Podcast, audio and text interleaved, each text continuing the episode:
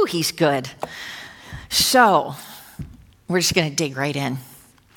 Genesis 1:27. So God created man in his own image, in the image of God he created him. Male and female he created them. And this is a pretty simple truth. It's been a simple truth for thousands of years, and yet we find ourselves in our present culture having some difficulties, or some folks in our present culture not understanding or just not wanting to understand this to be a truth and to be the truth. And the truth is, part of the God's manifold truth is that we are created beings. He's, he's the creator, and we are the created, and we were created for His glory, not for our own. We were created for His glory. And then what happens when we don't believe this simple truth? The only other option is to create our own truth. When we don't believe the truth, when we don't believe His truth, the literal only other option is to make our own. People create their own truth but creating your own truth is nothing more than a lie. because if our created truth, or if our truth contradicts God's word or God's personhood or God's truth, then it is a lie. And my lie was born this way. That was my lie that I believed wholeheartedly for 36 years. So I don't have a lot of memories. I'm going to tell you my childhood a little bit just so you have an understanding of who I've always been until my salvation moment. Um, and, and, there's some difficult parts of, of my testimony, but I don't want you to necessarily hear the pain or stay in the pain part of my story, but I want you to dwell in the promise. Because, yeah, there's been some things, man. There's, and I share this much of my pain story, but I, I can honestly say the joy that I have in the Lord so outweighs those years of pain that I have, have had, that it's, even though I share it almost every week, um, sharing about that pain, it's, it's the part of my life that's, that's the story. It's not the life I'm living anymore because of the joy that I have in my Savior. So, with that, I don't have a lot of memories of my childhood, probably because of, of a lot of the pain that I experienced. But one thing that I know for sure is that when I was little, some of my first memories were that I was a boy. Not in a tomboy kind of way. I literally thought I was a boy. I lived in a neighborhood with other boys, and they were my friends. We did all the things that typically boys would do. I was very athletically blessed and then when i started to like really understand language and hear that that johnny and brian and billy were being addressed differently than me like boy son brother I became very confused by that. Because in my mind, I'm like, I'm literally just like them. Why am I being addressed differently? And then you start to recognize and get a little bit older. It's like, wait, our bodies are different. What is going on? And so I didn't understand what was going on. And so I became very confused by that and then very angry. I felt gypped. Like, why does Brian and Johnny and, and Billy get to, to be boys like me, but they get to have a boy body as well, and I'm stuck in this girl's body? Became very, very confused, and that confusion led to anger. I did not want to be stuck in this girl's body. So I was also angry and confused, and, and I'm going to share a little bit about some of the stuff that was uh, going on in my home that, that I was experiencing, but please understand this is not me blaming my parents. This is just me sharing my experience. In my home, where no one else could see and no one else could hear, I watched my parents have a very dysfunctional relationship with each other. What really affected me the most was the way my father spoke to and over my mother. Daily, multiple times a day, I would hear him say things to her like, You're stupid. Like, you're so stupid. You're just worthless. You're crazy. You're so crazy, I'm going to drop you off at the loony bin and never pick you up. What I realize now is that every time I got in the car with them, I started to feel anxious. I didn't know, but now I know through sitting with the Lord, through these times of sitting at his feet and asking him all the, the why questions, that every time we got in the car, I didn't know if that was going to be the time that he dropped her off at the loony bin.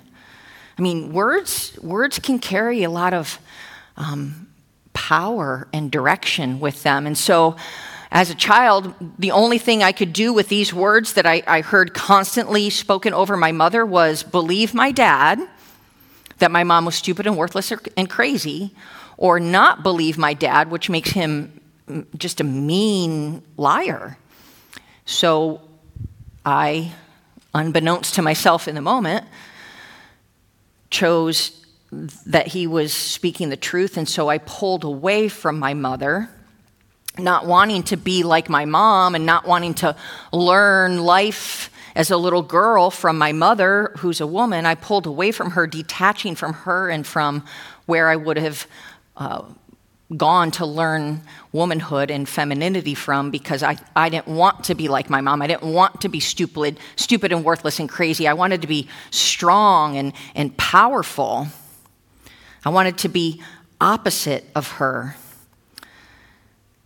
So I detached from her and her womanhood and attached to all things masculine, which wasn't a stretch for me because I already felt that way anyway. And obviously, I didn't understand this at the time.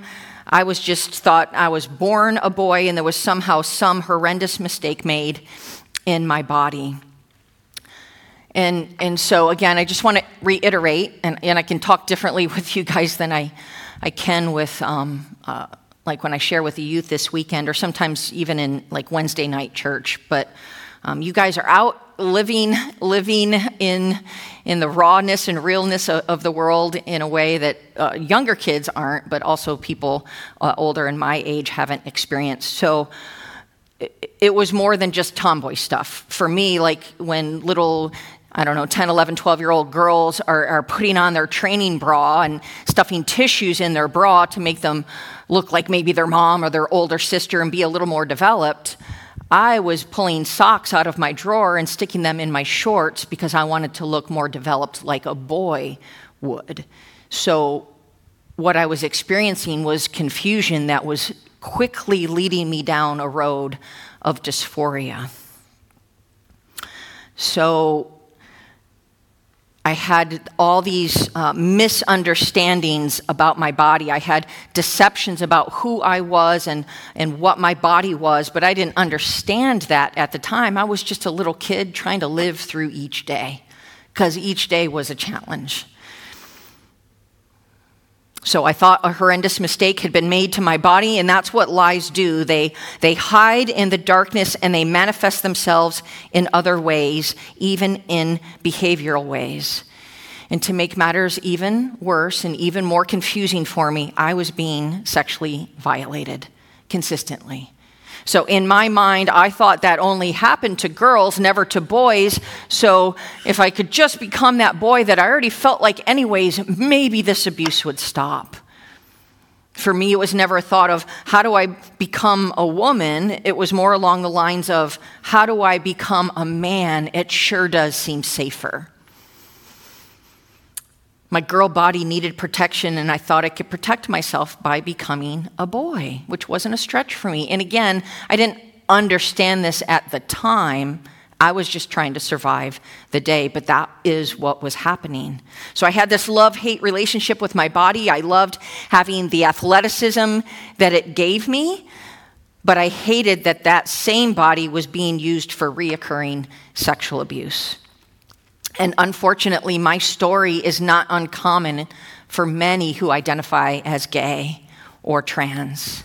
Many, many have various stories of abuses, and now it seems the latest form of abuse is coming through social media. And please hear me out on this, especially for those of you with younger brothers and sisters. Please. Our young people are being abused online by predators that call themselves influencers or friends. Our children are being sexually abused without being physically touched. It's happening online with photos and videos and stuff. The you show me yours, I'll show me you mine. You do this, I'll do this. It's it's sexual abuse when you have an it's all the same indicators of sexual abuse when you have a 10 or an 11 year old little girl online with an older man telling her to do these things. That is sexual abuse. But when a parent goes and talks to their child, or an older brother and sister go and talk to their little brother and sister because you've seen a change in their life, and you talk to them and ask them those hard questions like, honey, has anybody ever touched you the wrong way? Have you ever been abused? They will sincerely say no because they've never been physically touched, but they have been sexually abused. That is abuse. And so, please, if you have little brothers and sisters, talk to them about the dangers of being online alone. Tell them you'll be their, their partner to walk them through that through this and teach them the do's and don'ts of social media and being online. Please our, our kids are being trampled over through uh, influencers online but not just uh, through sexual abuse but through um, emotional manipulation, I'll, I'll, say, and, and not that everybody is, that, that is online, that is a social uh, media influencer, is trying to manipulate people, but sometimes that just happens. And there's some influencers that actually get to a point to realize what they've done and how they've influenced others online have caused a lot of damage. And so we're going to show a video here in a second. Um, this is a woman her name is Jalissa, but she identified for years as an FTM, female to male, uh, trans man or trans male. Had a large social media influence, particularly, particularly to young girls telling them the, the joys of transitioning. She had top surgery, so a double mastectomy. She had a hysterectomy, and she had bottom surgery. So you'll see the scar the permanent scar on her arm where they removed part of her arm to make um, the down below parts of, of the best way they could create the male genitalia down below for her. So she has her body, there's irreversible damage that's been done to her body, but you know what? God saves souls. The Lord is still, I know the Lord is coming um, coming hard after her because everywhere I travel across the country that I get the opportunity, I share this video and I pray for Jalissa. And I pray that after you guys watch this video, you would pray for Jalissa too. So if you would show the video, please, brother. Changing my external world did not change, change my internal world. This isn't some evil woman that want through the change that she experienced and went online to document it, to, to be evil and mean and lead young girls astray. She was in her own pain. But there's a lot of people like Jalissa online that are leading people astray, whether it be purposely or someone like Jalissa that was just in her own pain and confusion. So please uh, be mindful who you follow as influencers, and please, please be watchful for your little brothers and sisters or the young people that you have in your life, okay? Heavenly Father, we come before you and we lift up Jalissa to you and pray that you would meet her right where she is and let her know that you see her as beautiful. Lord God, you don't see her scars, you don't hear her deep voice. Lord, you see her as beautiful. And we just pray that you would continue to draw her to yourself and that she would uh, see you for who you are and bring herself before you, as we have done, in a place of uh, surrender and repentance, so that she too can receive and believe the free gift of salvation through Jesus Christ. And I ask that you would somehow let me meet her. In Jesus' name, amen. So please keep praying for Jalissa and pray that I get to meet her. so, um, I wasn't raised in a Christian home, so I didn't know that I could turn to the Lord for help in prayer. I didn't know there was a God who loved me and would comfort me and speak truth to me. I didn't know the truth, so I made up my own. And the truth was, I was in deep pain and I didn't know what to do to relieve it. The only way I knew to manage the pain was through self injury, drugs, and alcohol. And so my self injury began at five years old. It was pretty, I, I, was in a lot of pain. And the drugs and alcohol began at 12 years old for me, like massive amounts of drugs. I needed pain relief, and this was the only way I could find. Pain always demands a response. Please hear that. Pain always demands a response. We heard, just heard how Jalissa, uh, uh, responded to her pain. Pain always demands a response, and I didn't know that I could respond to my pain through prayer, so I found my own way instead. So, so, oftentimes if something's true in the physical it's true in the spiritual so so physical pain if i were to hit my elbow especially the funny bone my first response would be to grab it with my other hand and say ouch i would cover that pain and hold that pain and that's what happens oftentimes to our heart. Our heart experiences this pain and we don't know what to do with it so we cover it. We build up walls around it so we don't experience that pain anymore because we just want the pain to stop and so we have to be mindful if we have heart pain to bring that before the Lord. But again, I didn't know the Lord. So I handled all my troubles in my own strength. It was my only other option. I even tried getting married to a man when I was younger, thinking that would somehow make me a woman because I didn't want to be same sex attracted. I didn't want to be gender confused. It was horrible to experience that. But marriage didn't make things better. It just confused me more. I was a 19 year old, same sex attracted, gender confused, drug addicted, alcoholic teenager.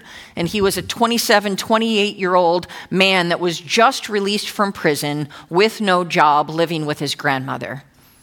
I would have done anything to make the pain go away, even experience something such as what that marriage was for me. So that didn't help. He actually began to physically abuse me, and so eventually I filed for a divorce.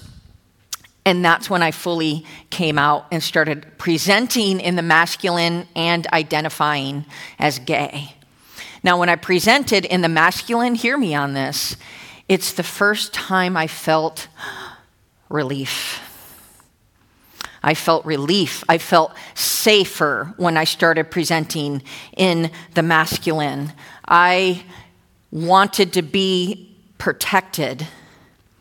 And I thought the best way I could be protected, especially from men, is to look like a man. Now, again, this was all deep within me. I just thought that I was born in the wrong body. I thought that I was a boy. I thought I was male, but had to live life in this female body. I did not understand that at the time, but that's what it was. My male persona, my male presentation was my suit of armor. If men saw me as a man, they would never come near me and never touch me again when I came out and started identifying as gay is when I felt freedom for the first time. I felt free because I was no longer saying no to these sexual, deep, guttural sexual desires that I'd had for as long as I could remember. But please hear me on this. Just because I felt free doesn't mean I was free. It's understandable I had those desires, but just because it's understandable doesn't make it true. The truth was, I wasn't walking in freedom, I was living in bondage, but I did not understand that.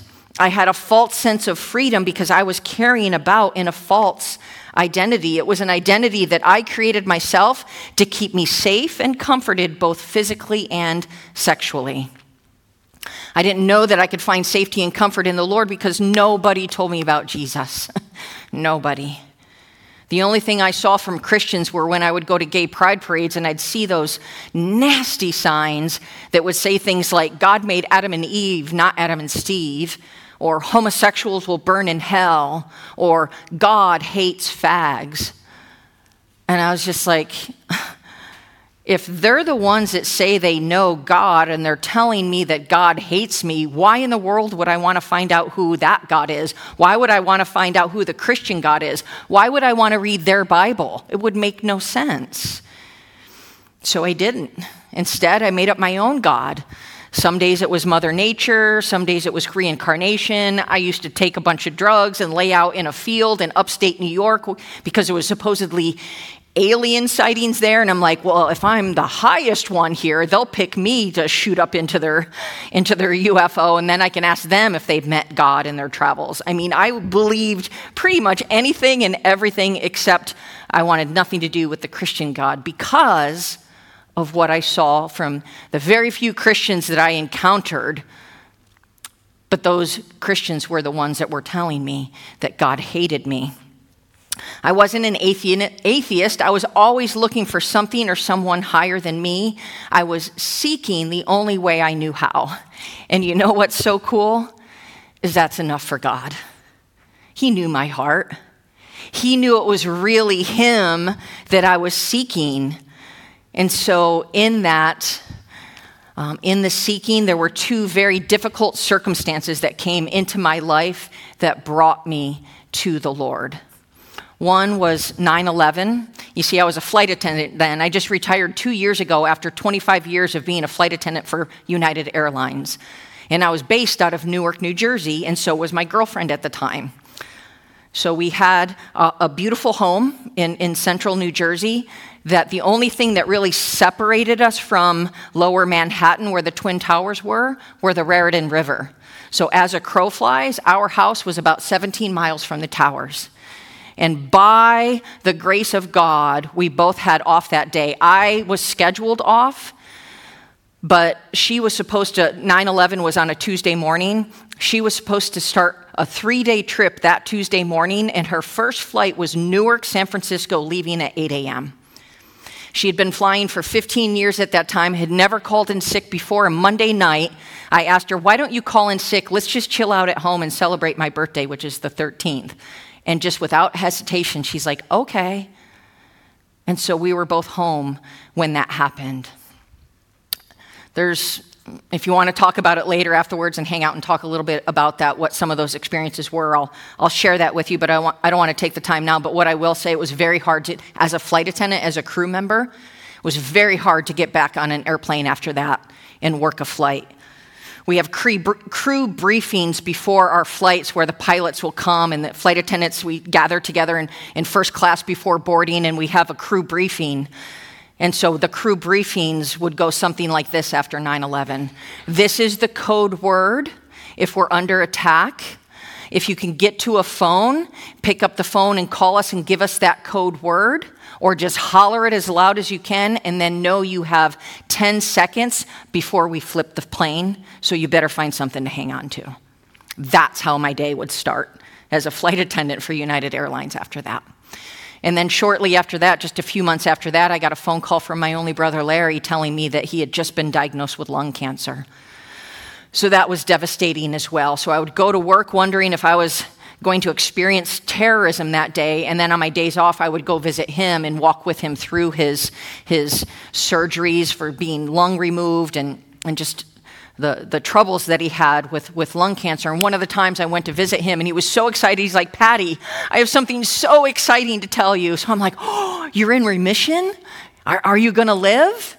And he's like, No, no, no, it's not that. It's, it's Bruce, the guy across the street. He's been grabbing his Bible and bringing it over to my house, and there's these things called the Gospels, and they talk about Jesus and Patti. I believe now. And he lit up when he was talking about that. And I was so excited for him because I saw his joy, but there was a little part of me like, Are you going to tell me that I'm going to hell now, too? Which, praise the Lord, he never did. But then, just a few months after that, as I was holding his hand in the hospital, I watched him take his last breath. My brother died right in front of me, and I didn't know what to do with his death. It was devastating. It seemed there was death all around me. I was still smelling the, the carnage from the burning buildings that lasted for months. And so I was very confused about death in what it was and therefore very confused about life. And I had this one burning question in my heart that I wanted to talk to my girlfriend about it because she wasn't just my girlfriend, she was my best friend. She was the only person I trusted. But I knew if I talked to her about this, I could hurt her. And the last thing I wanted to do was hurt her. I loved her. But as God would have it, and He's so good, I woke up one morning, I rolled over, and I looked at her, and I'm just like, babe, do you ever think the way we're living is wrong? Her eyes got huge, and I was like, why did I say that? She looks at me with those big eyes and she's like, I can't believe you just asked me that. I was literally just getting ready to ask you the same thing. You guys tell me that's not the Holy Spirit all up inside our lesbian bedroom that day because there's no place that you can flee from God's presence and there's no place He won't go to make His presence known to us. He's just that good. The Bible says in Psalm 139 that the, the darkness and the light are the same to Him. There's no place He has to hide. He's omniscient, He's omnipresent, He's omnipotent, He's holy, He's pure.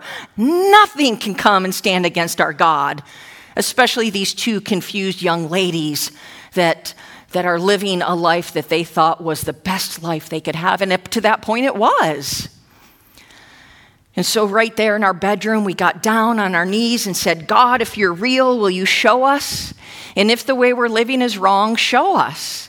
So I'm like, hey, my brother had a Bible. Like, you know, she had moved out from out west so we could live together. And she, I'm like, do you have a Bible? She's like, yeah, I think I got one in, in some of the boxes. So we go upstairs and we're fishing through boxes and we find her Bible that she got from catechism or whatever it's called from when she was little. And we come downstairs with the Bible and we're like, like, okay, so a lot of words in this thing.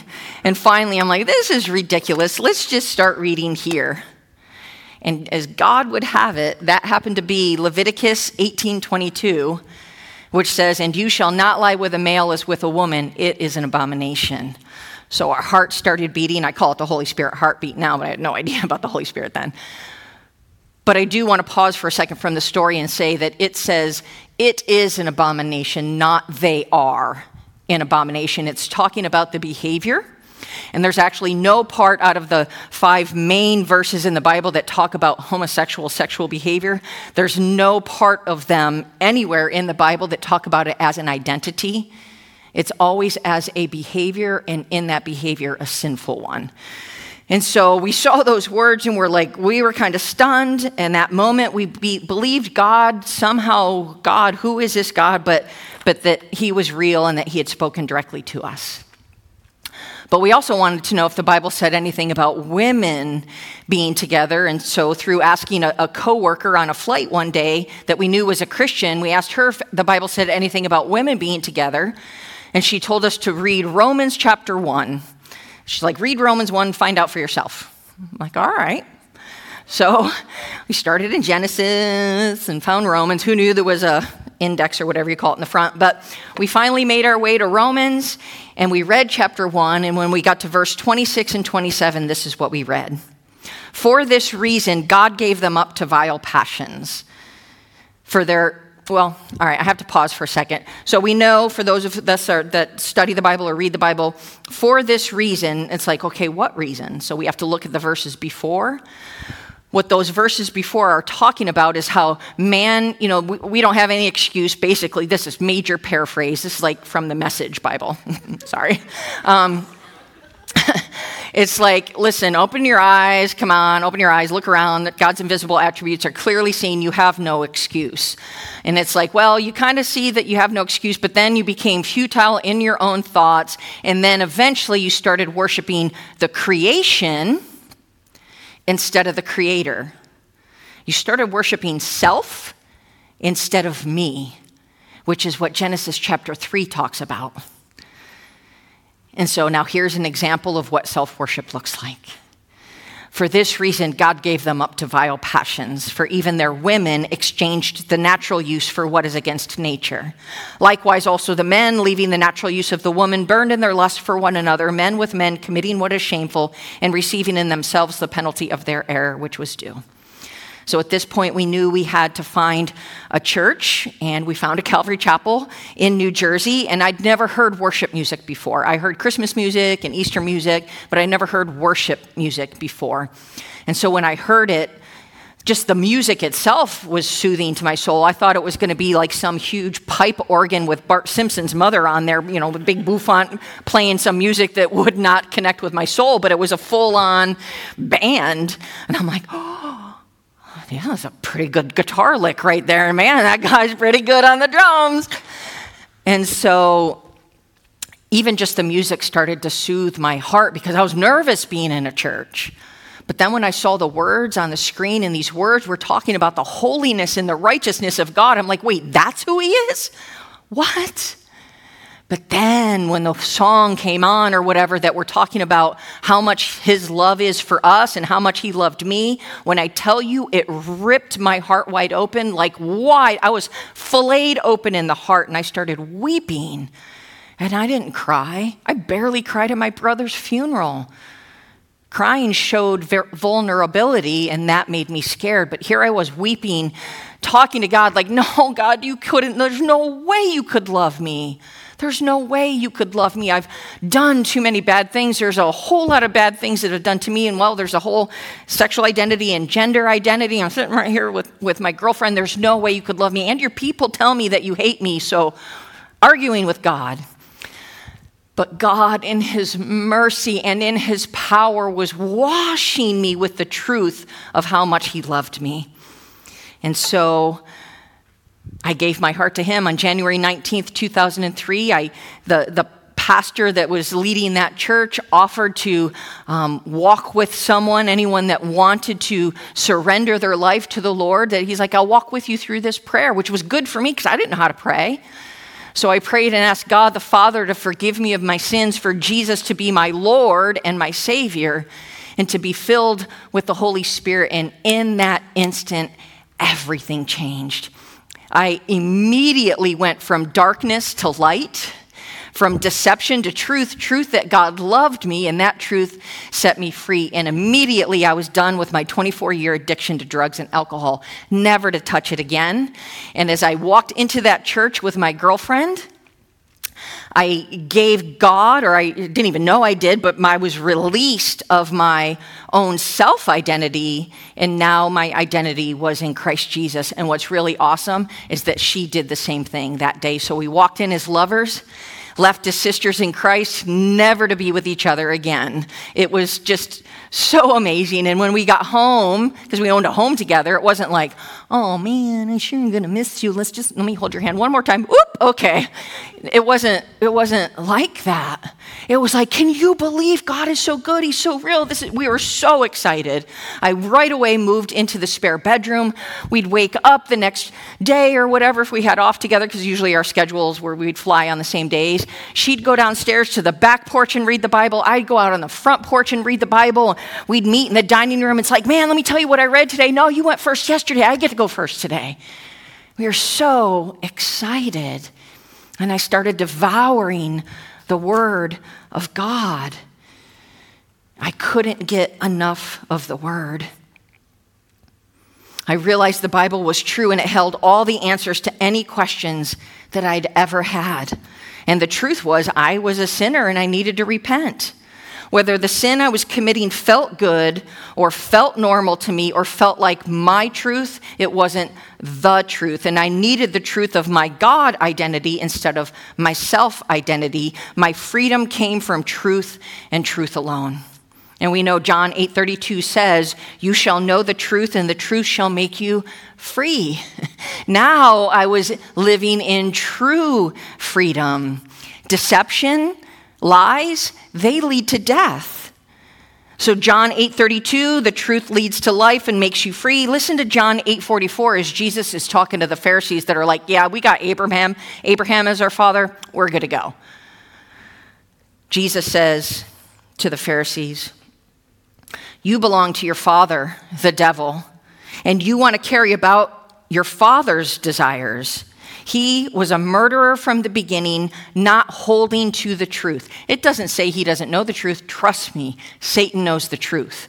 but he wasn't holding to the truth. For there is no truth in him. When he lies, listen to this when he lies, he speaks his native language, for he's a liar and the father of lies. So we have to be careful whose language, regardless of what the culture is saying, we have to be careful whose language we're speaking because Satan has his own native language as well, and lies make a very big impact on ourselves, but also the person that we're deceiving, thinking maybe that we can build a relationship or build a bridge to the gospel by lying to them, like, say, pronoun hospitality. Lies, we cannot bring someone to the truth, to the cross of Jesus Christ through deception. It was truth himself that hung on that cross. It's the truth that sets us free. So, truth leads to life and freedom therein. And so now I was walking in the truth and I wanted answers to better understand way, where I came from and why I believed all those lies. I wanted answers to that. So I would ask God, okay, Lord, I know that I wasn't born gay, but why has it always been a part of what I've felt or experienced? Why did it, that seem natural to me? God, will you show me where I've been deceived? Will you show me where I'm wrong and you're right? And God was faithful and patient and loving as He walked with me and answered all these questions one at a time. He didn't overwhelm me with them. I wasn't born gay, I'd been deceived. So sometimes we have to look back to move forward. And that's when God began to show me about my childhood trauma and the effect deception had on my life. I would have never known about detaching from my mom if the Lord hadn't shown me. I didn't realize the toll the childhood sexual abuse took upon me. But I had to sit with Jesus and in his word to find that out. And it took a while. So while salvation is instantaneous upon repentance and belief, we know that sanctification is a process. It took years for the Lord to heal the hurting places that led me to creating my own identity. And he's still bringing healing, and he will continue until I go home to be with him.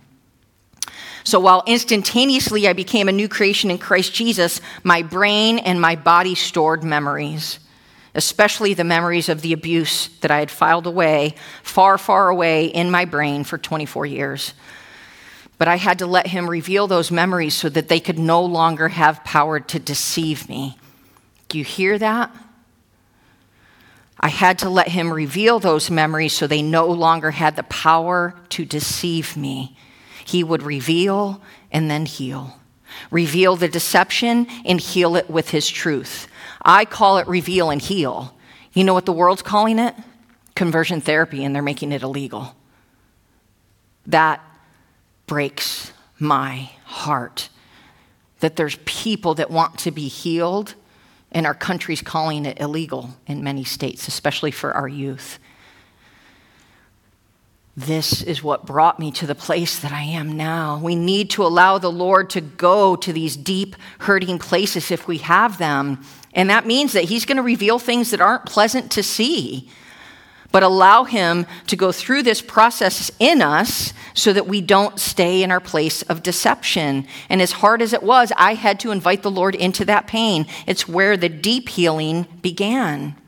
And again, pain always demands a response, and I'd kept mine hidden for too long. We're going late tonight, brother. Is that all right? Okay.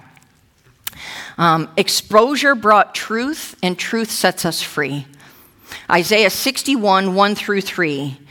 The Spirit of the Lord God is upon me, meaning Jesus, because the Lord has anointed me to preach good tidings to the poor. He has sent me to heal the brokenhearted, to proclaim liberty to the captives, and the opening of the prison to those who are bound, to proclaim the acceptable year of the Lord, the day of vengeance of our God, to comfort all who mourn, and to console those who mourn in Zion. Listen to these words. You guys probably know them to get like these beautiful exchanges, to give them beauty for ashes, the oil of joy for mourning, the garment of praise for the spirit of heaviness, that they may be called trees of righteousness, the planting of the Lord, that he may be glorified.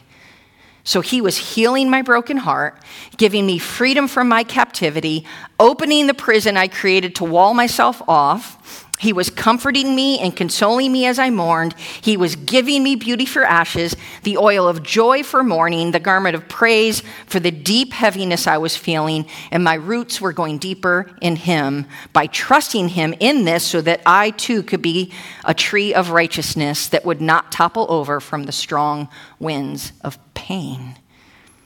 And in all this, He was being glorified. So I have to ask you guys have you allowed the Lord into your hurting places? Have you allowed the Lord into your hurting places? Has pain caused you to believe lies about yourself? Has someone hurt you or lied to you and made you feel less than? We all have pain. We can't escape it this side of heaven. So I just want to invite you to allow the Lord into the pain so that he can anoint you with the oil of joy and ease the pain with his presence. In his presence is fullness of joy. In his presence is the fullness of truth because he is the truth. And the truth is, you are beautifully and wonderfully made. The truth is, you are worthy. The truth is, you're his beloved. The truth is is you're always in God's thoughts. The truth is you are chosen and not rejected. The truth is you're free from condemnation. The truth is is that you if you are the Lord's, you are a new creation in Christ Jesus. The truth is you're a child of God.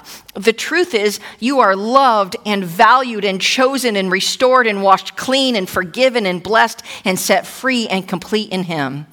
And the truth is, you are more than a conqueror in Christ Jesus. So please allow the Lord to expose any lies that you might believe so that He can truly set you free in that particular lie. Allow the Lord to reveal and heal. So, Lord, I do pray that you would reveal any lies that anyone in this room has believed, maybe thinking that they're not good enough, whatever, they're not pretty enough, they're not strong enough, they're not smart enough, whatever it might be. Please quicken the hearts of your children here, Lord God, so that they will know that it's you speaking to them and that you're touching that. You're touching that dece- deception and saying, Son, daughter, it's time. It's time to talk about this lie that you've been believing about yourself. It's a lie, and I want to uh, expose it and bring healing and truth to fill, to exchange that place with. So, Lord, please do that mighty work here tonight and the days coming. Lord God, we trust you will do this because we've asked. We've asked you, Father, through the power of the Holy Spirit and in the name of Jesus Christ. Amen. So, we're going to have a time. You guys doing all right? I went a little long on that, but we're here till 10, so we should be all right. No, but I, I do, uh, um, I do want to take a little bit of time for like maybe like 45 minutes for Q&A. That'll only be 15 minutes late. Okay. All right. Thanks. Yeah, we got time. Can we just thank Patti again for just coming on out, please?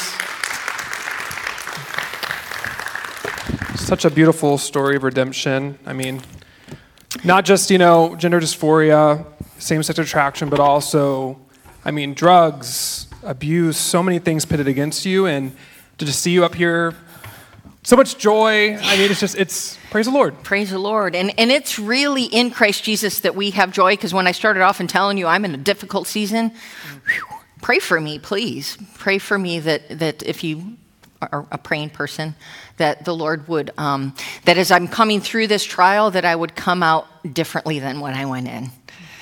So, yeah. thank you. Amen. Um, okay.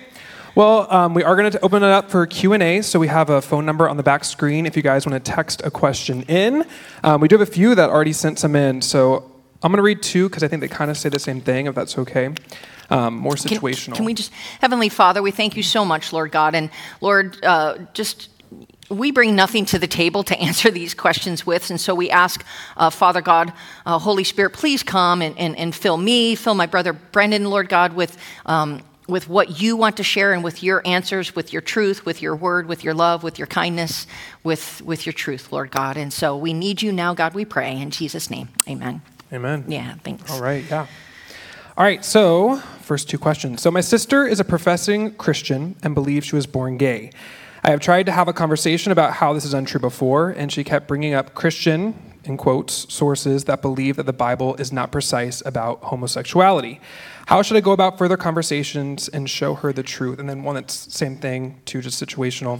It says a friend of mine from college identifies in the LGBTQ community, and they have experienced hurt from the church and wants nothing to do with Christianity.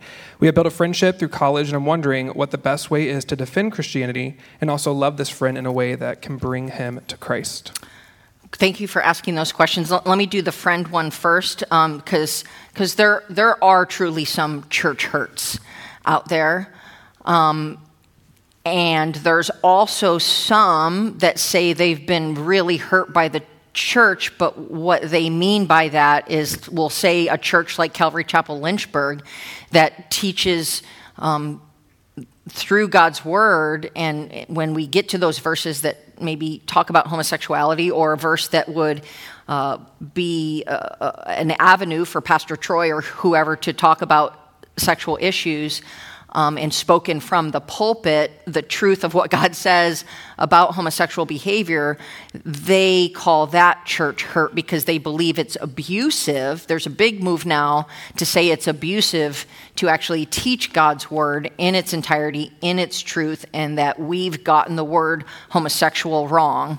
That the word homosexual wasn't brought into the English Bible until 1946, and they got the word arsenokoitai wrong. It doesn't really mean that. It means that older men shouldn't sexually abuse younger boys, and it doesn't mean monogamous relationships. All these kinds of um, narratives are now happening with those who identify as gay Christian in their online presences. And so there are some large communities online that um, identify as uh, gay Christians, as you have the paperwork side A and side B. Justin Lee is a side A gay Christian. Brandan Robertson is a side A gay Christian. Matthew Vines is a side A gay Christian that all have large presences online and they will say that you can have monogamous relationships you can as a man you can marry another man and it honors god and they can live their life out like that because paul wasn't talking about monogamous relationships because he didn't have the understanding of monogamous relationships which is untrue but they have very large followings so um, for actually the first question and the second question i would imagine those your sister and friend have probably gone online and either read their books or watched their content online. Um, and then there's the side B gay Christians who uh, believe what the Bible says about sex and sexuality and marriage, and so they're celibate. They don't. They no longer engage in sexual activity, but they still carry the gay identity because they have same-sex attraction. And I, I I struggle with that a little because I'm not saying that they're not saved. I'm not saying they don't have strong walks with the Lord. What I'm saying is um, I've experienced the power of God in my healing, and um, I know many, many others like myself have experienced that same power of healing from, from the Lord. And I, I will say that if I carried any part of my gay identity still, even though I was celibate or a gender identity, I would have fallen back into the behavior as well, because with the identity, um, brings the whole gay community. You can't identify as gay and not be part of the gay community. Uh, those who are, are, are, actively living that out, and and it just. It was one of the many things that I took to the cross in repentance and asked the Lord to forgive me of, so I don't understand picking it back up, saying, Well, here's my gay behavior, but let me walk away with the identity and live celibately. Where's the hope in that? So, um, what was the question though? How do you minister to them? Yeah. How do you go about further conversation, showing truth and love? Um, I would just ask questions like, who, who, who are the gay Christian um, influencers that you watch or read? I would love to be more studied on them so I know what it is that you believe and who it is that you're following. If you're strong enough to actually do that, and say, you know, let's do a book exchange. I'll read um, you know, something from whoever, and would you read this book from whoever? I, I have. I love that idea. That's a yeah, idea. I, I have a resource page on my website with different books and ministries and stuff. You can go find one there. How about Holy Sexuality by Christopher Yuan. That's, that's a good exchange one. And just see if they'd be willing to, to do that. Say, let's, let's understand each other better. So let's do a swap here and make sure you pray um, as you're reading these things. Because, like Brandan Robertson, he's, has anybody ever heard of Brandan Robertson? Okay. Um, I was at a conference with him I don't know, maybe 10 years ago. And it was a large, large conference. And so a friend of mine from Focus on the Family was getting ready to have lunch with Brandan. And he's like, oh my goodness, will you please come have lunch with, with us? And so it was Brandan Robertson, myself, and, and this guy, Glenn from Focus on the Family. And at that point, uh, Brandan uh, um, identified as, so LGBTQQ, he identified as the Q questioning.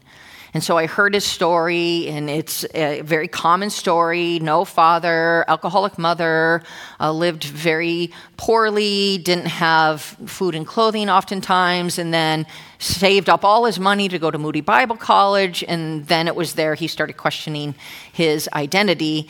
And so, talking with him the next day, I'm like, look, honey, I'm a nobody here. Nobody knows Patti Height. Nobody knows Out of Egypt Ministries. Everybody else is clawing at you. The reporters were there.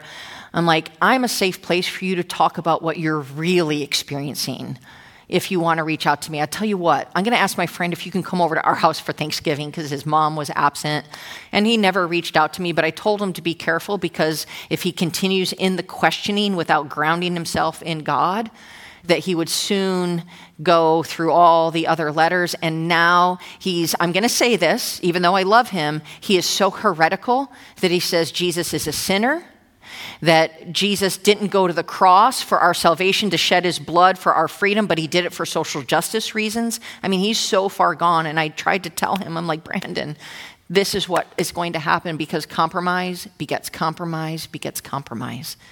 Um, so please don't don't read any of his books because um, I think that would be very very dangerous and very dark. But some of the other books, just pray over and, and be willing to to read them so you can meet them where they are, and then say, all right, we're both Christians. Let's do a Bible study together. Why don't you know what? Come over if you guys have bible studies say join us on friday nights or how about just you and i go together let's let's find a small book how about first john first john is a great book to go through and see see if they'd be willing to go through one of the books of the Bible together and, and talk about your commonalities and just um, continue to, to show grace. Don't compromise the truth and see what God might do in your time together. Amen. Yeah. yeah. I love that. Show grace. Don't compromise the truth. I know you talk about this a lot ask questions. Yes. Always asking Always questions. Ask questions. Getting involved in their life is so, so important. Mm-hmm. What was it like for you when, when you were younger and you knew you had same sex attraction and you were a Christian and you, you weren't telling anyone, or I guess it would be different for the sister relationship? But say, what was it like for you in youth group? Like, when did you first recognize you had same sex attraction? What was it like? Telling your parents and questions like that get to get to know them better hear their story. Yeah it's not our job to drag them back to jesus right? His sure loving it is. Kind- no, by the hair come right. on. No, jesus loves you. It's his loving kindness that leads us to repentance. Amen. Right? Amen. And, and it's we can attest to that. sets us free. Amen. Yeah it's Love a great that. combination. Um, another question uh, this one goes to media social media. So how should we navigate media social media and other outlets? I don't know I really don't know. I mean, I had to ask. He posted. He's like, "Let's make a video for tonight." I'm like, "Okay, how do you, could like can you make that go on my did we Instagram? did we ever get that on there? Either? I don't know. I, I put it on mine, and it only showed like 10 seconds of it. So. Um, I'm not super savvy with social media, um, but how to navigate it, I would. What would you say? How about you answer this one? Oh boy. Um, personally, I have had to lock down my phone and mm-hmm. take all social media off of it okay. just because it's for me it's not a healthy place. I think it's hard to go on there and be on there and be in a healthy mental space, to be honest. I don't know if you found that no, too. No, I, I, agree. Especially the season that I'm in, I had to take myself off Instagram and and well, Facebook. That's just silly, but I, I am on Facebook so that I can reach the older crowd when I need prayer, because um, it's just my age people on there arguing about politics. Um, so crazy. So, but yeah, I I I. St- stopped. I actually took three week break from doing ministry and made sure I wasn't on social media. So how about this? Use a Bible instead of an app, and um, read a book. Pick up a book instead of picking up a phone. Pick up a book instead of picking up a phone, and and just see what God does with that. But you're really not missing out on anything but not being on social media. I mean, seriously, how many more vitamin videos can you see or whatever your algorithms take you to? I mean, seriously, we just scroll without even looking because it's just become such a habit. It's like bring a book in the bathroom with you, not your phone matches and a book. No, I'm sorry. You guys probably have roommates, right? Sorry. See, I should have just left it with no, you. I'm just going to let you keep going. I love it. Um, okay, this is a really good one. So, how should I go about ministering or sharing the gospel with a gay individual who I suspect might be attracted to me? How do I go about this while trying not to stumble them in their sin? Hmm, great question. Um, well, for it's a little bit different with with guys and girls because with the girls it's really an emotional attachment that's usually the first thing that would draw a, a, same, same sex attracted woman to another woman. Um, guys are a little more visual. Um, so, uh, for a, a, a, woman who's in relationship, friendship with a woman who's same sex attracted is concerned about there being a deeper attraction there. Um, it keeps popping up into my heart, so I, am gonna I'm gonna have to trust that this is the Lord. I would just talk to her about it. W- women are pretty communi- communicative. We talk, um, so I would just talk to her about it. Listen, listen, listen, friend. This is I care about you so much, and I love our time together. I think we have a lot of things in common. I love it. Um, but I have a question in my heart, and I don't know what to do with it. So I'm just to, here it comes. Um, how does a straight identifying woman, because that's a whole nother conversation. Anyways, there's, okay, stick on topic, Patti as, as, as a straight woman, how does a straight woman understand when, when a woman who identifies as, as a lesbian or same sex attracted or whatever, like me as a straight woman, how would I know when a gay woman is attracted to me and just want to be my friend? Because I've had that question about you like, hey, we get along really well. Is that because we're just friends or is there an attraction here? Like, help me out, sister. How am I supposed to know? And just kind of keep it a little casual that way if, if you can and see what happens with that. I'm all about being just transparent, well, it's the better trans, and, and being, being out there and honest with, with everything. And so that's me. That's what I would do. Also, I'm from Jersey, so we just let it all out. There's anybody here from New Jersey? Yay! What part?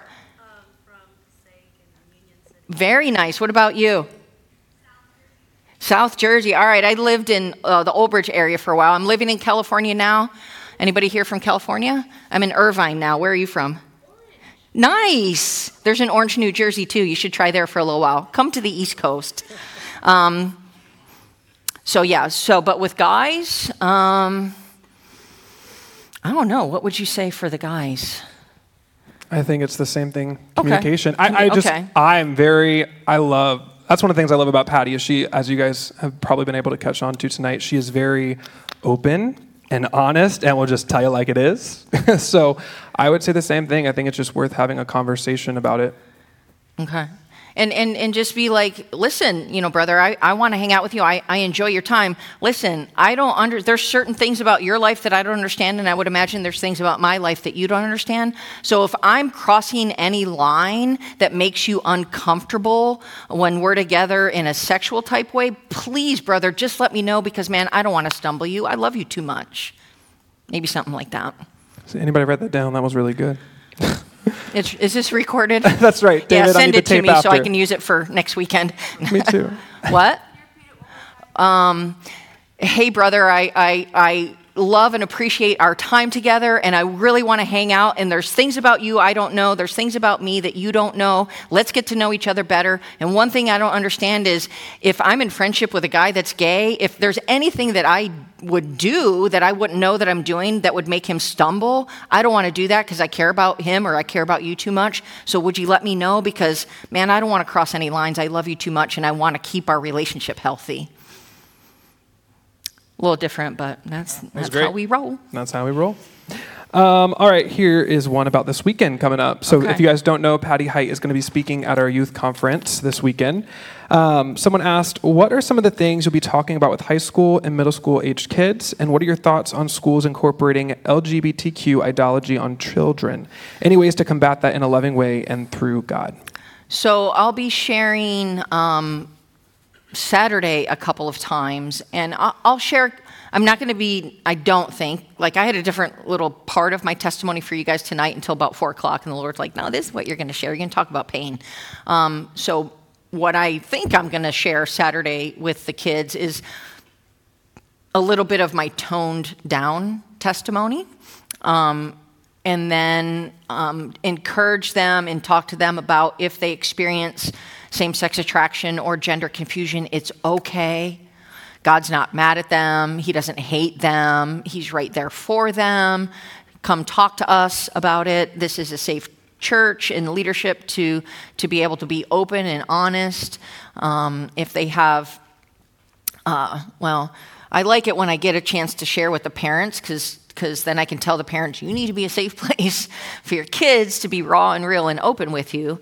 But um, so I don't know. I'll encourage them to talk to their parents if their parents are, are um, you know, come to come to church and they're a part of the, the body here or whatever church they go to.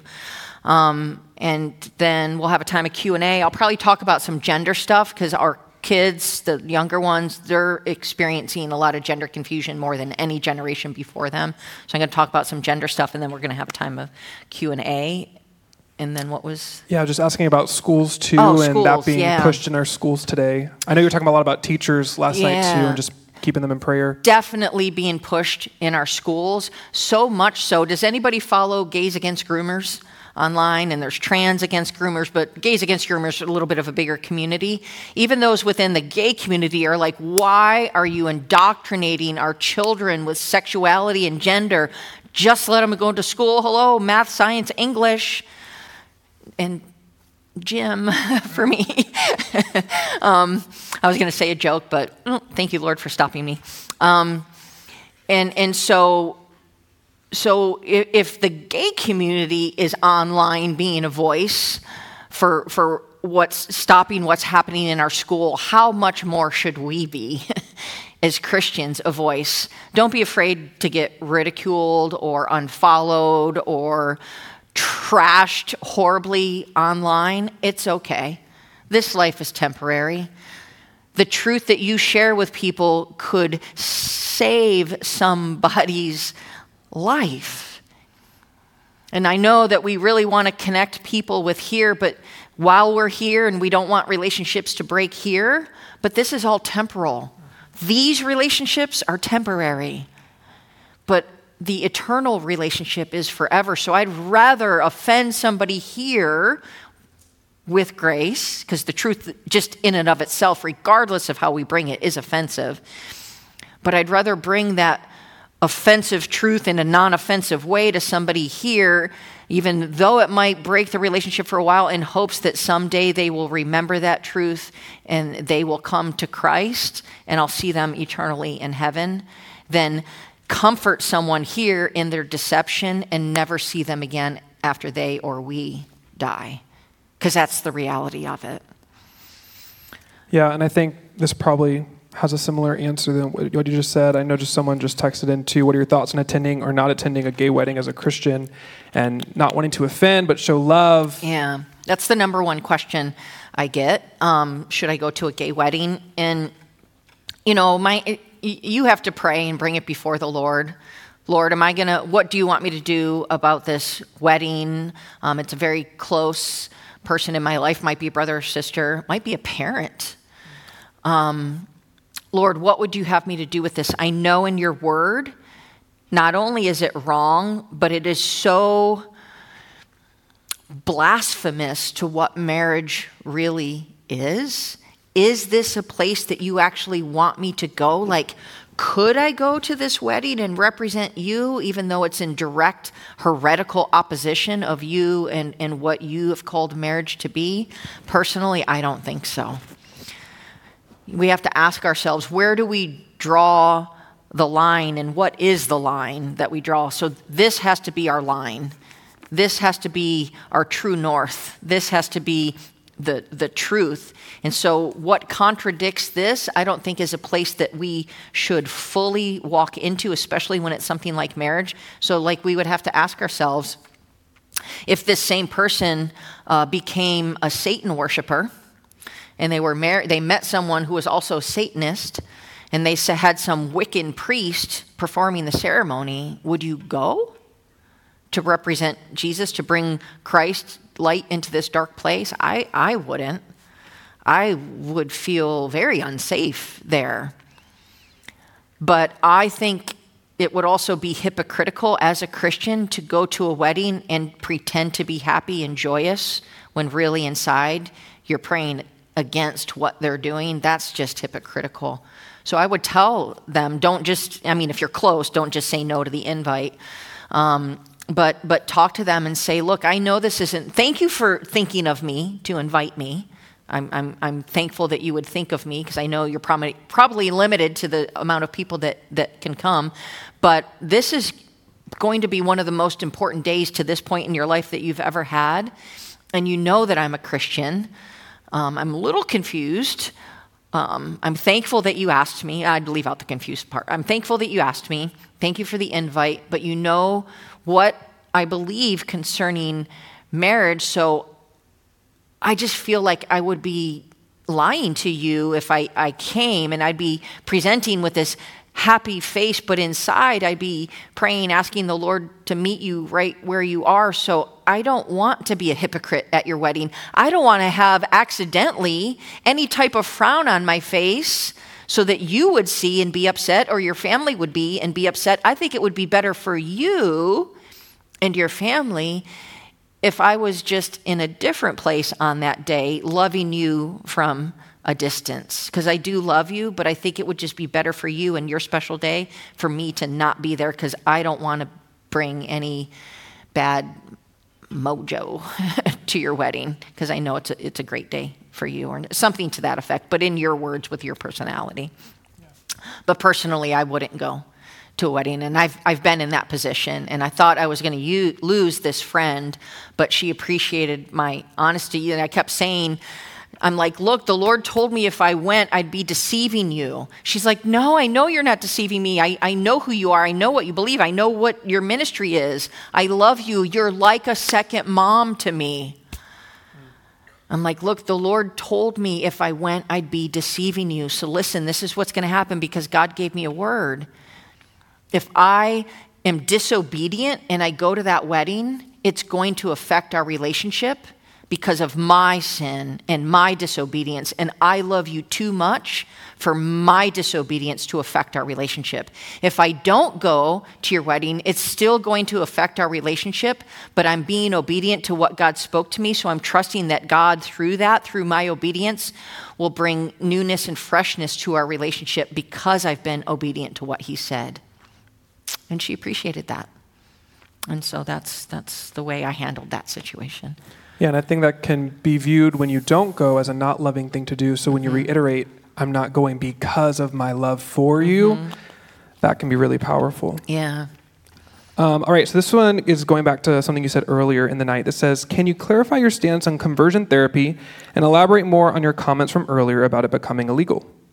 So, in many states, what is being called uh, conversion therapy uh, for uh, many states, if you're 18 years old and younger and you go to a, a psychologist or a psychiatrist uh, for counseling and you tell them you have same sex attraction or gender confusion and that you know that you know that you know that you have it because of you know this circumstance or this circumstance. Oftentimes it's it's because there's been sexual abuse.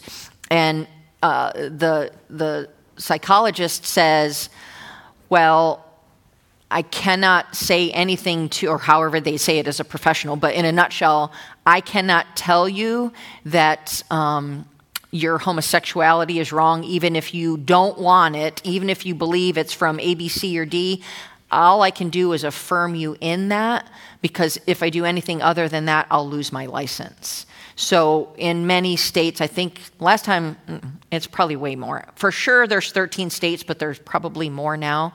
Um, what conversion therapy is in, in the counseling arena is anything that's other than affirming an 18 or younger year old person, anything other than affirming them in their sexual or gender identity is considered conversion therapy. You're trying to convert them to something that they're not, and therefore it's illegal, regardless of what the child comes in and, and says to them. And so, but again, like,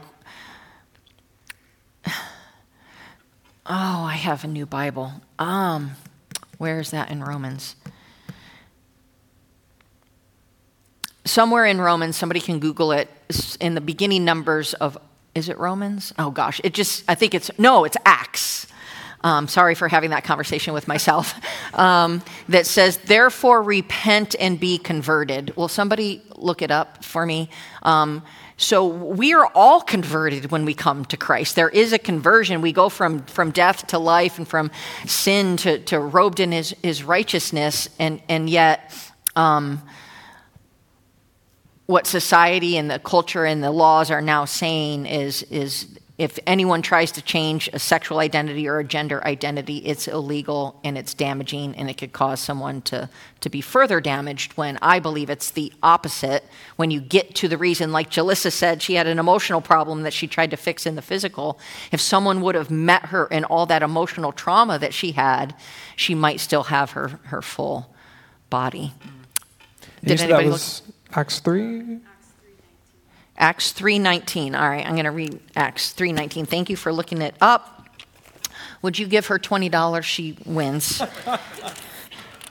Acts 3:19 says, "Repent therefore and be converted that your sins may be blotted out, so that times of refreshing may come from the presence of the Lord." How beautiful is that? And our our laws are trying to to say that any type of conversion is damaging. Opposite. Opposite of what God's word says. Um, we have a few questions about pronouns. I know we handed you guys uh, pronouns. Do you see that save? that was pretty good. we have it on camera. Let's roll it back. and it exposed my cute shoes. Aren't these nice? She said, "Whoops! You knocked the bottle down just to show off your shoes." Well, you know. um, I had a few questions about um, different like pronouns, using those. Um, one question was How do you suggest we talk to people who identify as non binary? How should I go about referring to them when tensions are high, but I want to be honest and yet respectful and loving to them, not compromising? I think non binary is one of the easier gender identities to, to have conversationally with people and, and um,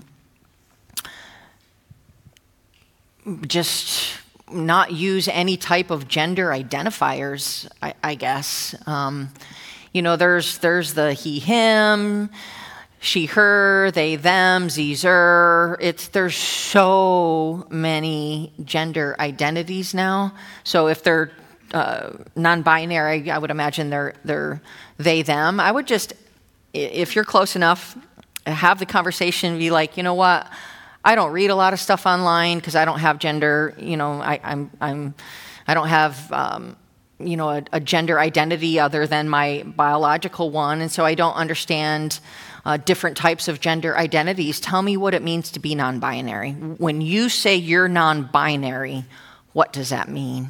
Like you're right. I do ask a lot of questions, you know, and it's, it's get to the heart of, of people, and and and just be like, you know what, I'm I'm not really confident that I'm going to be able to um, identify you or, or, call you by your preferred pronouns. Um, for one, it's because I am a Christian and I just.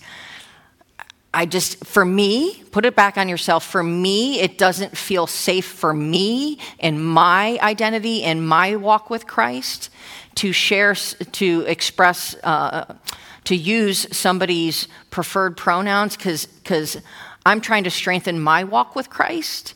And so for me, for my walk, for my identity, I'm going to have to take a step back from using these preferred pronouns that you want to be identified as. So I'm just simply asking the Lord, how do I do that, God? How do I do that without compromising my walk? And how do I do that without compromising uh, my friendship or relationship with you? And say, because I don't know how to do that, because we really are like the first generation to, to be blazing through these trails, and we're going to get things right and we're going to get things wrong. And I can sit up here and say, this is what you should say and this is what you should do, but I spend most of my time in churches. You guys are the ones that are really out there living it. And so, um, has anybody had an experience that they've experienced that they feel like this was, this, God really gave me a great way to, to walk this out? and maybe you can help us with, with something like that. Anybody? Okay. Well, write me when you do, but um, it is hard. It is hard, but when I sat with the Lord and praying and asking Him all these questions about the preferred pronouns, what the Lord really overwhelmingly gave me was that sheet about um, lying. Lies, like, like lies don't just affect the person that we're lying to, but lies change our hearts. Our hearts become hard when we start to lie. And when we call someone a she that is biologically a he, that is a lie and they're in deception. So when we use their preferred pronouns, we're just perpetuating the deception that they're already in, and that is not loving at all. That's using that John 8:44 his own native language language. Satan has his own language and what it is is lies. And so that's why I wrote down look, take the time when you can. These are the Old Testament verses about lying. These are verses that actually talk about truth and lies in the same verse. A lot of them in the, are in the Proverbs. And then New Testament verses about lying. And, and again, in, as it says here in, in Genesis chapter 3, the biggest lie that there was, and the first big lie, or the first lie, I mean, is in Genesis 3 4, but the serpent said to the woman, You will not surely die. And here we are today, our flesh dying every instant because of that first lie. So lies are big. And so how do you do it? I I don't know. Do you do you know? Have you experienced that? No, but I don't know if I heard this from you or I read this somewhere, but I thought of it in the same way of if you do affirm someone out of fear of making them offended when using pronouns, let's say 10 years down the road, they get saved, they come back to you, and they're like, hey, you know, I'm a Christian, uh, yada, yada, yada. And then they're like, wait, you used to refer me as a guy when mm-hmm. I was a girl. Mm-hmm. And at that point, I mean, that, that is lying to them. Mm-hmm. And, I, you know, I know Troy's made this analogy a lot, you know, uh, about 9 11 too, where if you were, if you knew the 9 11 attacks were going to happen and you didn't tell anyone, there would have been outrage, right? That's what people were looking for when they happened. They're like, did anyone know? How did we how do we prevent this from happening again? And so we know the truth, and so I think we have a responsibility to be truthful, do so, doing so in grace, right? Jesus did so in grace and truth. So doing with both. But yeah, I don't I don't think you can affirm someone that I think that's yeah. lying. And people people might get angry with you in the moment when you're not uh, using their preferred pronouns because you want to be someone who speaks the truth in, in grace. But when the crazy hits the fan, they're going to want to come back to the person that was willing to love them enough to not compromise the truth. And the crazy will hit the fan eventually in their life. So if it's somebody that you're close to, like a family member that will consistently stay in your life, they're going to come back to you because they know they can trust you regardless of the situation. Yeah. Good word. Um, this kind of has, it's a broad question, um, But this says, How do you practically deny your flesh, past life desires, when, as a believer, you are a new creation in Christ?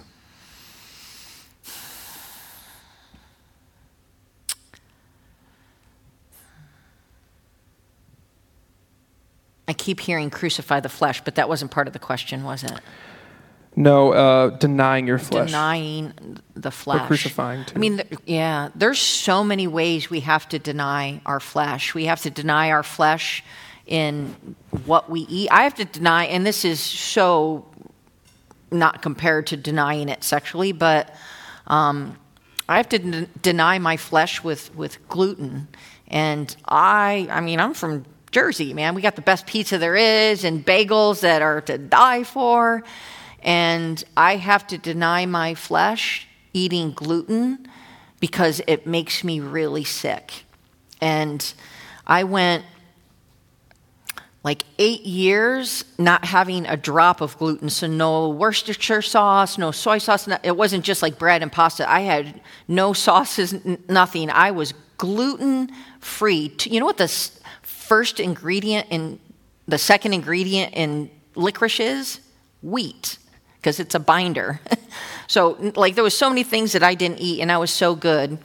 And then um, my sexual abuser died, and there was no repentance, there was no reconciliation, and it really threw me for a loop. And I, in my life before Christ, when I was in pain, I would go to the drugs and the alcohol and the sex, but I wasn't doing that now because I'm a child of God. And I've given, you know, that the Lord has released me of all that. So, you know what I did? in my pain, I started eating gluten. I started eating the Twizzlers, and I went out for bagels in the morning, and I was so sick. My stomach hurt so bad. And then I was also eating like bags of, of like uh, chocolate peanut butter cups, and I would get so sick until finally it was just like I recognized what I was doing. I was hurting my body because of, of the pain. So I had to once again give up the gluten for the sake of my flesh, for the sake of my body. And so um, I had to count the cost. I had to count the cost. And so when we, it, we have sexual desires, it is not, um, un, it's not not normal to have sexual desires, heterosexual or homosexual desires. We all have sexual desires. That's typical, that's normal. But 1 Corinthians chapter 10 says, all these temptations are common to man. But with all these temptations, God will make a way of escape for them.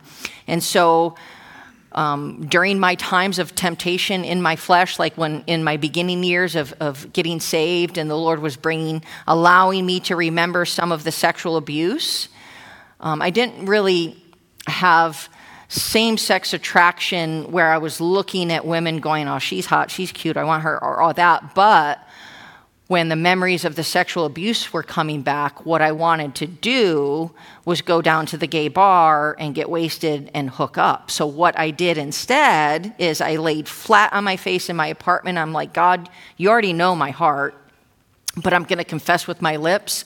I'm in a lot of pain right now, and I want to go have sex, like really, really bad. And I'm going to ask you, Lord, what is the way of escape? Please show me the way of escape, Lord. My heart really wants that. So, with my lips, I'm going to pray and ask you to keep me at home. God, what I'm going to pray is that you would make me want you more than I want that. And my heart doesn't believe that. So I, am asking if you would hear the prayer of my lips and then make my heart come into that same place and please show me what that way of escape was. And you know what the way of escape was? That prayer. that prayer was my way of escape. So when you're experiencing these desires and these overwhelming desires sometimes, go to the Lord in prayer, admit and submit. Admit what you're experiencing and submit it to the Lord and ask for his strength in it and stop watching porn. that's a big that's a big one. Yeah, that porn thing that many of us either are caught up in or have experienced and gotten caught up in. Porn is, is man, it's a killer. and it's just going to continue to hurt you. And the, and the, Lord loves you so much, He wants you to be released of that. So if you're watching porn, if you're addicted to porn, please tell someone so they can pray for you and walk alongside through, with you. It says in James chapter 5 confess your trespasses to one another and pray for one another that you may be healed. Hmm. Because the Lord wants you to, to be healed through that. But understand you're, you're not sick, you're not gross, you're not disgusting. You're a young, you're a person that's living in this age, and the spirit of this age, the spirit of the darkness of this age, is very sexual, very, very sexual, and we're part of the culture now, so it's understandable. But the Lord wants to heal you through that. Amen. Uh, well, wrapping it up, we're just about 8:45. I think this is a good one to end it. So okay. this one just says, "Patti, how are you doing? How can we be praying for you?" Mm. Thank you. Thank you so much. I'm doing okay now um, a few months ago, man, I was in I was in a really rough place. Some close friendships had changed and shifted, and I put a lot of stock uh, in, into a couple of these friendships. They brought me into their family, into their home to stay for a while while I was looking at, at uh, you know, for another place to live. And just some things shifted, and it got really hard. And now there's a break in that relationship, and that really hurt because we were sisters in Christ and, and, and, and family in Christ. And so that was really hard. And then um, since probably, man, the past couple years, I've been speaking a little bit more on gender and identity and talking about truth more and prefer pronouns more and exposing the lies of the enemy more. And since that, um, it seems the enemy has kind of fired up his attacks a little bit more. So there was about a month and a half that the, the, spiritual attack was every time I picked up God's word, which is usually in the morning to, to read, I started getting really dizzy and like nauseous feeling and my eyes used to start to flutter. So i do old testament reading and new testament reading. And then when i got to the new testament if there were any uh, words from jesus any red letters then i started feeling like i was going to pass out and everything kind of just went and closed to this and so initially it, it scared me i'm like what's going on with my body and then i realized it was a spiritual attack, and so I pushed through and I pushed through and I pushed through. When I was listening to worship music by myself, I was, oh, do you guys know Milli Vanilli? I was Milli Vanilliing it, right? It's like I had duct tape on my mouth, and so I was just, I couldn't sing out loud. And I love worship. I scream it at the top of my lungs. But when I was by myself, I, I could only say it on the inside. When I was in corporate worship, I was able to sing out loud, which was great. I'm like, but then when the pastor opened up the Word of God, I started getting dizzy again. And I had to make a game plan. Am I going to pass out this direction or am I going to pass out this direction? And I would have to pray the first 15 minutes of the, of the sermon on, Lord, please help me not pass out. And so that was happening for a while. I, I, sent out prayer blasts all across the country asking for prayer. And I eventually had to take a break from ministry. First time in almost 11 years that I had to call a place and say, hey, I'm not able to come.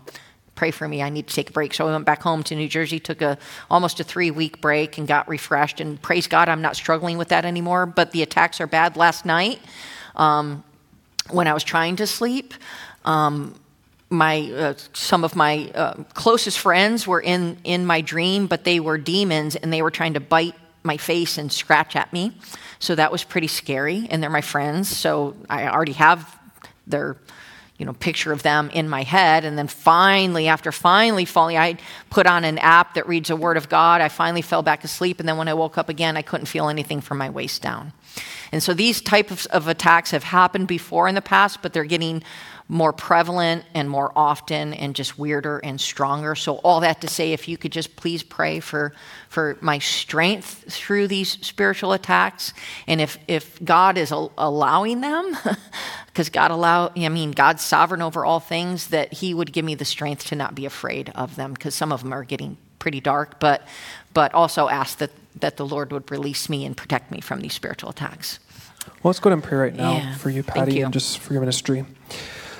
Lord God, we thank you so much. Um, we just thank you for um, just the radical work that you've done in Patti's life. We thank you um, for just the grace and mercy that you have shown each and every one of us. And Um, Lord, we just thank you so much for Patti. We thank you for um, her time with us. We thank you that, um, that she, Lord, is just a beacon of hope, a beacon of joy of what you have done in her life, Lord. We thank you for that. And Lord, we pray against these attacks of the enemy. Um, we pray against them. We pray that your perfect peace would just wash over Patti even now, Lord, especially going into a weekend of ministry, Lord, with youth, Lord. We just pray that your perfect peace would just flood her, that you would fill her with your Holy Spirit. Um, Lord, that she would just find rest even tomorrow, Lord, find rest in you and in you alone. We know that your yoke is easy, your burden is light. So, Lord, we cast everything else off. We put on you. And um, Lord, we just thank you for what you're doing in her life. And um, I pray, Lord, as we go out from um, tonight, that you would just um, help us just to show love, Lord, to those around us, um, those struggling with their sexuality, and just those that we come into contact with every day. I just pray that we would be lights, Lord, um, showing both grace and truth, being filled with your love and with your Holy Spirit. Lord, we ask it in your name. Amen. Amen.